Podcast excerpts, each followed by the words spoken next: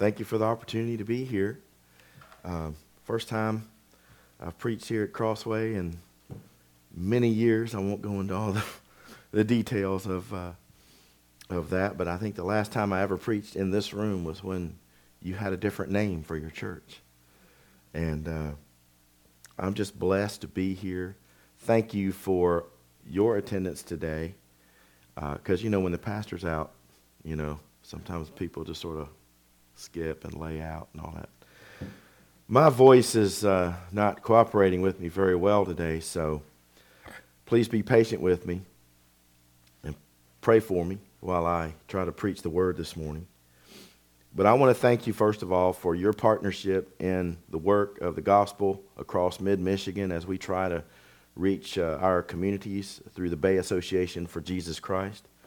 Uh, your church is a very key church in what we're trying to do here, uh, trying to work and cooperate together with 13 other congregations in the Bay Association uh, that are spread from Caro all the way over to Harrison on the other side. So we have uh, quite a few churches, but we don't have enough. Uh, there's still a lot of people that are lost and they need to hear the gospel, and we need to plant more churches too. And uh, so just pray as the Lord leads. Maybe, who knows what the Lord will lead your church to do sometime. And maybe starting another congregation somewhere. I don't know. Just, you want to do what God wants you to do. Amen? Amen. Well, let's pray together, and then I'll uh, look at a, a text together with you this morning. Father, thank you for your blessings upon uh, each one of us today. Thank you that you have. Uh, called us here today together to worship you, to sing your praises, to pray together, to fellowship with one another, and to study the Word. And God, I pray you would give me grace and anoint me that I might proclaim your word and truth, and Lord, that you might use me today in some way. I pray for the hearers of the word, that they would not be hearers only, but doers of the word and would apply this to their lives as they go out from here into the mission field that's all around us this week. Bless Pastor John and his family. Thank you for his service here and his ministry. Thank you for using him in such a great way. Give him fruitfulness as he tries to uh, seek and raise support for the ministry that you're calling him to. I pray you'll have much success with that and you'll bless him mightily. And guide this church, Lord, too, as they seek your will as to uh, how they would proceed uh, after John has uh, gone on. We'll miss him, but we'll thank you for all he's done and the way you've used him since he's been here. But Lord, more than anything, we love you. And we thank you for coming to us. Because as we just sang, if you didn't love us first, we never would have loved you. And so, God, thank you for being that missionary, for taking that initiative, taking that step toward us, because we would have just stayed right where we were had you not done that. And I pray that, Lord, in the sermon today, that we'll see that there's been some changes made in our lives since we've been saved. And I pray that we'll be reminded of that today and what difference that should make. And I give you the praise and the glory for all you're going to do. In Jesus' name, amen. The text today is found in 2 Corinthians, Paul's letter to the church at Corinth, the second letter, chapter 5, verse, verses 14 through 21. 2 Corinthians 5, 14 through 21. I also have. Uh, uh, asked some people in the congregation this morning to help me out a little bit here and there during the sermon by reading a scripture that applies to a certain part of what we're going to be looking at. So, in just a moment, I'll be calling on some of you to read. And thank you in advance for your help. Well, let's look at 2 Corinthians 5 14 through 21,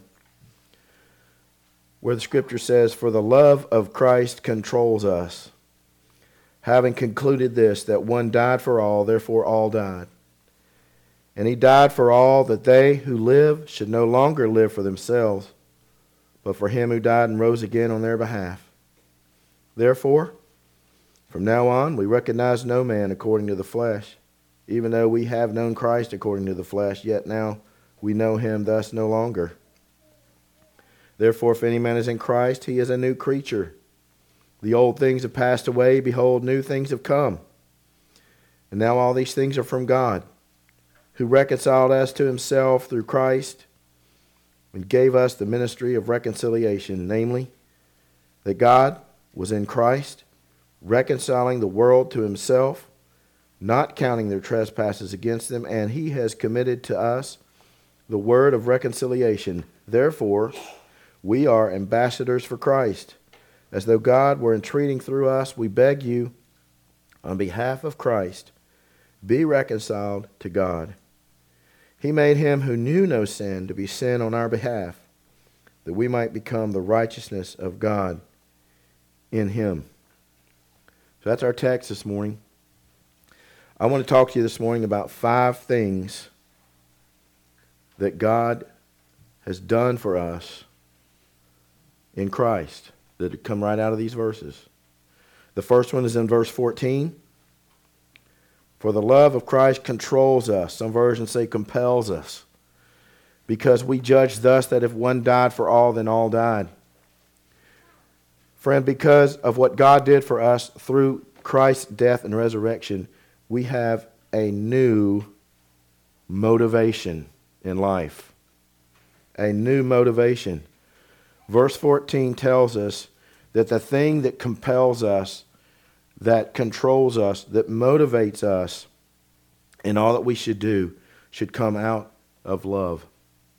Love should motivate us because of what God did through Christ on the cross. Because he loved us first, we love him. And how do we show that love? Didn't Jesus say in the Gospel of John, uh, if you love me, keep what? Keep my commandments. How many of you love Jesus? How many of you keep his commandments? kind of makes you, you know, think, right? All right. Just, I'm not judging. I just let the Lord do that, right? All right. The love of Christ compels us because we judge that if one died for all, then all died. Uh, I gave someone Colossians 3 3. Okay, Denise? For you have died and your life is hidden with Christ in God. Amen. Your life is hidden in Christ, in God. You died in Christ. When He died, you died. And He died for you on the cross. And that's what the next verse tells us about. He died for all, that those who live should no longer live for themselves, but for Him who died for them and rose again. So not only do we have a new motivation, but we have a new master. We have a new master. In fact, there's a verse that tells us in Paul's first letter to the Corinthians that you are not your own. You don't belong to yourself anymore. You've been bought with a price. Therefore, glorify God in your body. So, uh, Jesus, we have a new master. We're to live for Jesus now when before we were saved, we used to live for ourselves, right? I mean, it was all about me, all about what I want, all about what I think. You know? YouTube. People love YouTube today, don't they? That's because they want people to see them. It's all about them. We had a good sermon yesterday at the associational meeting. Uh, Brother Bill Livingston, many of you know Bill. He made the point that so many churches today aren't known as whatever church, they're known as whatever the preacher's is named ministries. It's all about the preacher. It's not about the church. And folks, it, we, we live in a day of individualism where it's all about us and Facebook, everything's about me or whatever. So we need to be careful that we realize that now that we're saved, it's not all about us anymore. It's about the one who died for us and gave himself up for us. It's about Jesus. And so he died for all that that those who live should no longer live what? For themselves. He owns you now if you're saved. So you don't have a right to put up a no trespassing sign or, uh, you know, don't tread on me or anything like that. You, you don't own yourself. Jesus owns you. Uh, someone has Romans 14, 7 through 9, if you would read that. For none of us lives to himself, and none of us dies to himself. For if we live, we live to the Lord, and if we die, we die to the Lord. So then, whether we live or whether we die, we are the Lord's. For That- to this end Christ died and lived again, that he might be Lord both of the dead and of the living. Amen. I mean, it doesn't get any clearer than that. Right? I mean, sometimes God's word is so clear, I don't need to say anything. You know, it's just right there. Uh, so, because of what Christ has done for you on the cross, you have a new motivation. You've got a new master. He calls the shots. He's Lord, right? You're not. He's God. You're not. He owns you. Uh, he's the king. You're not. You're a servant of the Lord's. Some of you have prob- are probably familiar with the uh, two ways to live gospel presentation. Uh, and it talks about who's king, right? Who will be king in your life? Well, that's what this is all about. It's not you anymore, it's all about the Lord. So, as you think through this verse, think about your own life right now. Is there any area of your life where Jesus is not king? Is he not Lord? Is there some area you're hiding that you haven't surrendered to him, that you're holding out on? And, again, I think of a, I think it was a pamphlet that University Press put out many years ago. It's called My Heart, Christ's Home. And it talks about someone's life as if it's a house.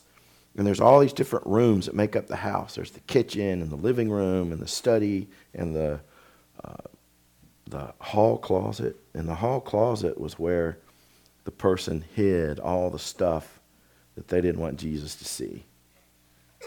And when Jesus wanted to get into the closet, they're like, "No, you know that that's not that's mine. I don't want you to see what's in there." But friend, listen. When we sing th- songs like "I Surrender All," that's what we should do. It's not ours anymore. It's His. He has bought us. We should no longer live for ourselves, but for Him who, what did He do for us? He died for us and He rose again. I mean, I've already marked some stuff that we sang about this morning. And we were proclaiming those very things in the songs that we were singing this morning. And you sang it. We live not for ourselves, but for our new master. So we have a new motivation, we have a new master. Verse 16, we see, therefore, from now on, we recognize no one or regard no one according to the flesh. Even though we have known Christ according to the flesh, yet now we know him thus no longer. So, what does that mean? That means now that we've been saved, we have a new mentality. We see people differently than we did. Brother Richard prayed about that a while ago.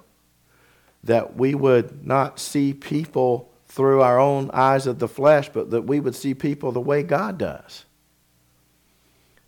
Now, how, how do we usually look at people? Normally, we'll say, we'll look at them on a cosmetic or some superficial level. Like, he's a doctor, lawyer, uh, teacher, that's a rich person, a poor person, uh, person. That's a weird person. There are weird people, right? I mean, let's just be honest. There are weird people. Different, maybe that's a better word. Uh, pretty, that's a pretty person, woman. Handsome. He's liberal. She's conservative. That's a Muslim. That's a Jew. That's a Hindu.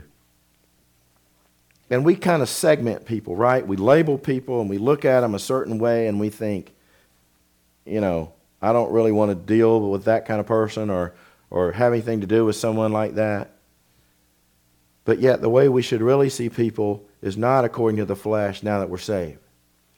We should see them as lost and in need of Christ, sinners in need of Jesus. That's the way we ought to see them, first and foremost. Our old flesh, uh, before we were saved, that old man that we still fight with, wants us to segment people and label people and see them according to the flesh, but God says no. You need to start seeing them as lost sinners in need of the grace of God. And that's exactly what we need to do. In fact, uh, Paul talked about knowing Christ according to the flesh, yet now we know him thus no longer. I mean, to a lot of people today, and, and even in Paul's day, Jesus was a, an upstart. He was a rebel. He was a revolutionary. He might have been a good teacher. Maybe he was a prophet. And all of these things. And people today have ideas, right, about who Jesus is. And if you press them that he's the only way to heaven, that he's God in the flesh, they kind of start backing off. They don't want to hear all that stuff about Jesus. They want to hear about the, the nice Jesus, you know, the, the, the good Jesus that just loved everybody no matter what and all that. Well, they know a Christ according to the flesh. But he is so much more than that, folks. And now that you're saved, you know that. You know he's so much more than just the, the big man upstairs, or he's more than just the good Lord, or he's more than just a teacher, or a prophet, or a preacher who had some good moral things to say, or a revolutionary. He is so much more than that. He took on flesh, God who took on flesh and came to dwell among us so that we might go to be where He is one day and that He might live in our lives.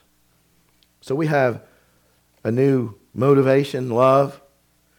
We have a new master to live for Jesus and not for ourselves.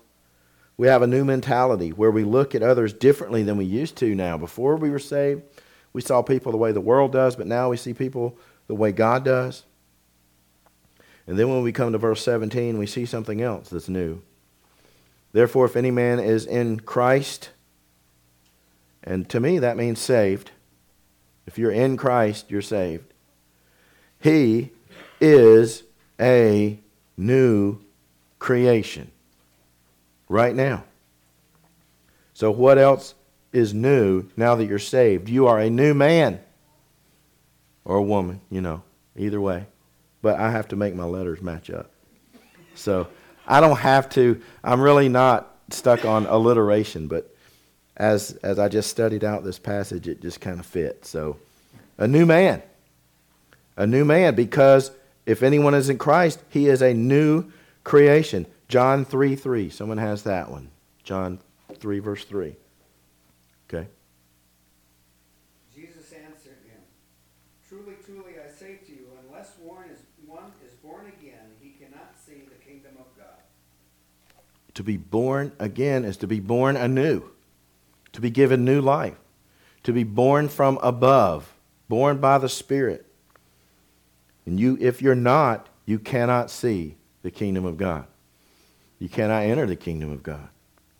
And then Romans 6, verse 4. Someone has that one.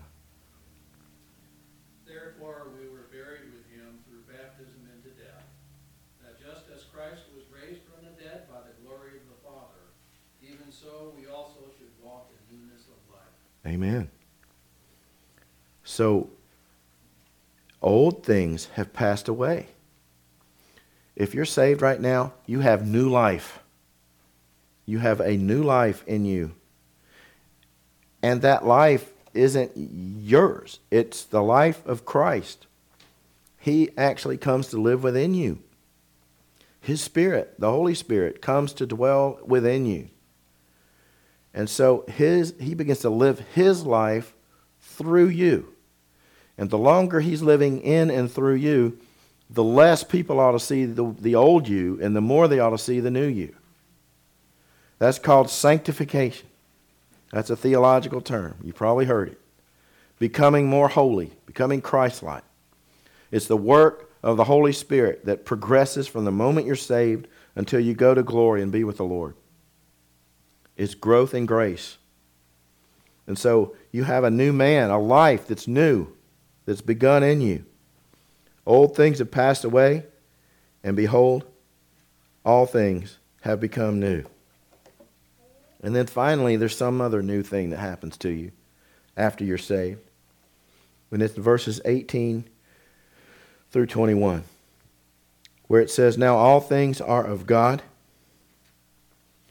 The NAS says, Now all these things are from God. In other words, who brought all this about? He did.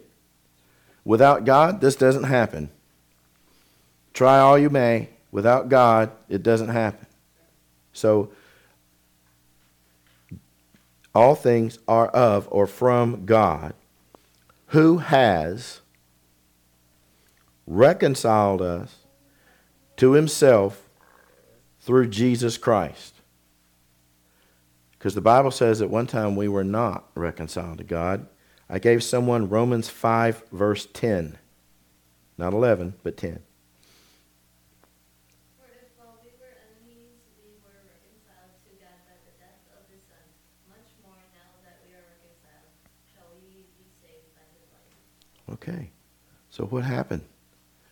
We were enemies, but now, because of the death of Christ and the blood that he shed on the cross, we have been brought near. We've been reconciled with him. Romans 5:11. Who's got that? More than that, we also rejoice in God through our Lord Jesus Christ, through whom we now have reconciliation. Amen. Why did we need to be reconciled with God? Because he's holy and we're not. He said, do this or don't do that. And we did the opposite. We did what he said not to do, and we didn't do what he said to do. Sins of commission and omission. Bible says we're all sinners, right? By nature and by choice. We do it. We choose it. We were alienated from God. We were sinners. There was a separation between us and God. We needed to be reconciled with God, or else we have no hope. So, what did he do? He did it through Jesus Christ. And here's the new thing that's happened in verse 18 He has given to us the what? Ministry of what? Reconciliation. Friend, listen. This is the clearest verse in the Bible that says that if you're saved, you are a minister. It's not just Pastor John or Pastor Doug or Pastor Richard that is a minister. You have been given a ministry from God. Now, I know a few of you. I don't know all of you very well. Um, I know Brother Jerry over here. He's got the yogurt shops all around. What a place to do ministry. He is your missionary at Yogurt Yeti. Uh, Brother Richard's working at a farmer's produce stand or whatever it was you were telling me yesterday, where guys can come buy sugar beets and stuff for deer season and all that. Missionary. I don't know where the rest of you work, or where you go shopping, or where you go to school, but you know what? You're there to be a witness for God. You have a ministry where He put you. And it's just not by accident or chance. I don't believe in any of that stuff. I don't believe in luck. People say, well, good luck. You know, that's another sermon. but, and we just say it, you know, we don't really, anyway. But look, you have a ministry. You have been given a new ministry. It is an ambassadorship. Now, in your notes on the back page, it looks like some of you have been filling them in. We have a new ministry. Now, that word legate, I had to find an L word. That's an old fashioned uh, European Latin kind of word for ambassador. That's all it is. But I just wanted you to know there was an L word for that. All right? Now, what does an ambassador do? We have ambassadors, right? We have U.S. ambassadors in the Philippines, in Panama, in Portugal, in Brazil. We have ambassadors in South Korea and China and Russia, all over the world. Now, that ambassador isn't sent over there to do whatever he wants to do. He has a mission. And his mission is to represent the president of the country that has sent him there. He can't just make it up as he goes and do whatever he wants or say whatever he wants. Now, listen. If you're here today and you've been saved, if you're a new creation and you're in Christ, you have a ministry, you are an ambassador to the King of Kings and the Lord of Lords. You serve him. And if he tells you to go and tell people something, you need to do that. That's your job. That's your responsibility. He didn't say, Your job is to go and save people. He, never in the Bible does it say, You need to go save people. Because you know what? You can't. That's God's work, that's the Spirit's work. No one here, no one you know has even saved you. Pastor can't save you. Only God can do that. So that's why we point people to Jesus. He's the only one that can help them. It was God who was in Christ. Look at verse 19. God was in Christ reconciling the world to himself. Someone has Colossians 2 9. For in him the whole fullness of deity dwells bodily. The entire fullness of deity dwells in Jesus. He is God in the flesh. God was in Christ, reconciling the world to himself. Now, here's an interesting question Did God have to do that? He didn't have to. If, if he had to, if he was obligated to do it, it wouldn't be grace. We, were, we would be getting paid off for something we did. But he did not have to do that. This is grace, pure 100% grace. He was in Christ, reconciling the world to himself, not imputing their trespasses to them, which he can do. And my friend, listen, if you're here today and you don't know Jesus, if you're not a new creation, you still have to pay the penalty for your trespasses. I hope that you understand that God has done something in his son Jesus Christ to pay them for you so that you don't have to go to hell. Jesus took upon your sin so that you could live forever. We're going to see that in this last verse in just a minute. He did not impute their trespasses to them and has given to us the word of re- reconciliation. It's something that we must tell other people. We can't just live our lives and hope people think, I need to get saved. We need to live our lives, and our lives need to match what we say, but we have to say something. We must tell them something that must be backed up with our lives. We need to be consistent. So we have a word to tell them in this ministry we've been given. And then verse 20 tells us very clearly we are ambassadors for Christ. It's though God was pleading through us. God was moving you as a Christian to plead through you to other people that you know and that are around you that they need to be reconciled to God. I'm sure that every one of you here, if you think back to when you were saved, you can think back how God used somebody to bring you to that point where you realized you needed Jesus.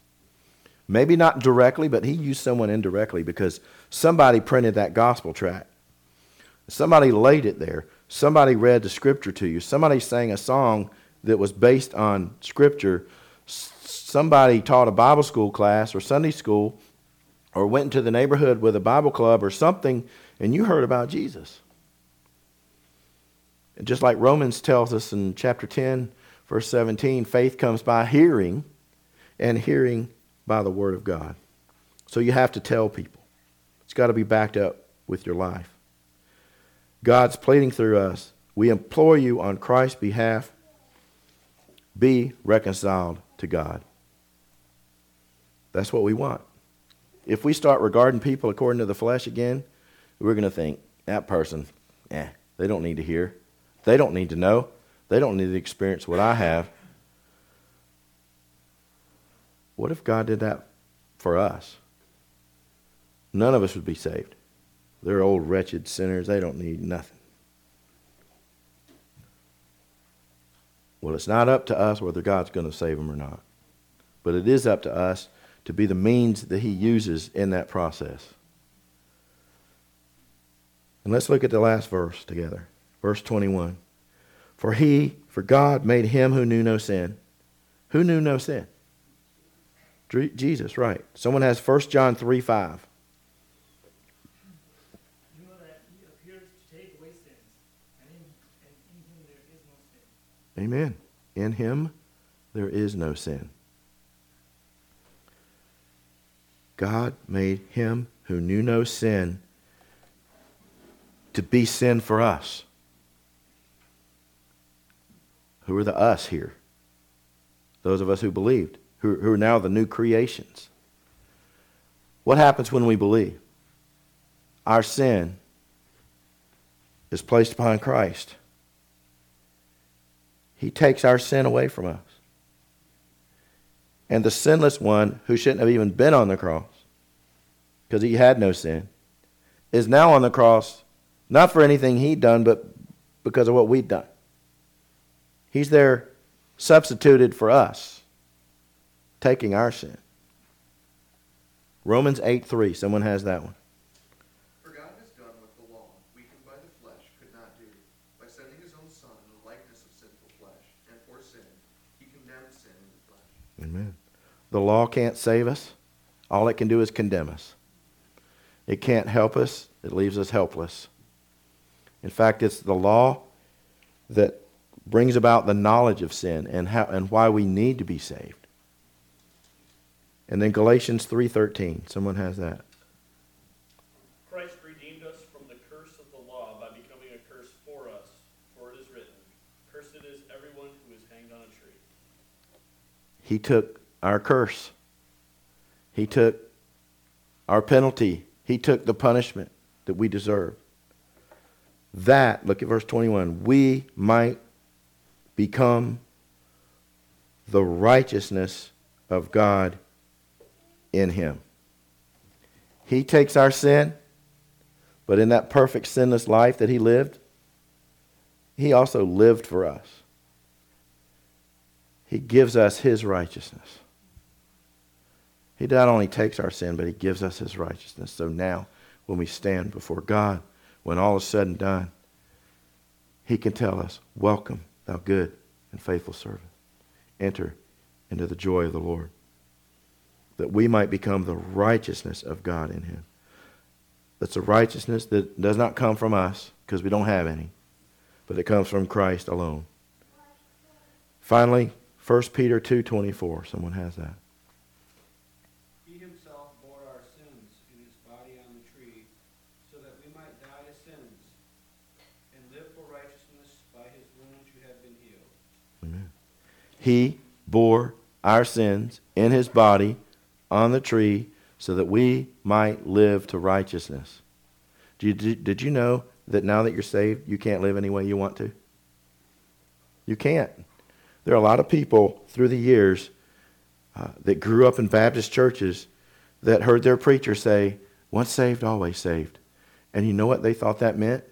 They thought that meant, well, once I'm saved, I'm always forgiven, so I can go out and live any way I want to.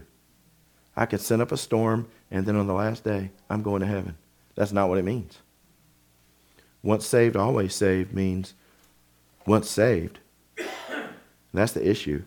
If you don't get that right, none of the rest is true. If you're not saved, you don't have eternal life. So once you're saved, you do have it because it's eternal. But you won't want to live any way you want to because we've already read, verse 15, that you should no longer live for yourselves. Why? Because you have a new master. You have something new compelling you, love, a, motivation, a new mentality. You're a new man and you have a new ministry. How could you live any way that you want to? You need to live for God and for His glory. And so, as I close this morning, I am always aware that in a service like this, there is the possibility that someone here may not know Jesus in the way that we've just read about. You don't have that new motivation, you don't have that new life. You're not a new creation. But you want that. You need that. You realize that you, you, the sin that's on your life condemns you. And the only one who can take care of that is Jesus. And my prayer for you is that this morning, this afternoon, tonight, as soon as you're able and ready, you need to just bow before God and thank Him for what Christ has done on the cross and trust Him to save you.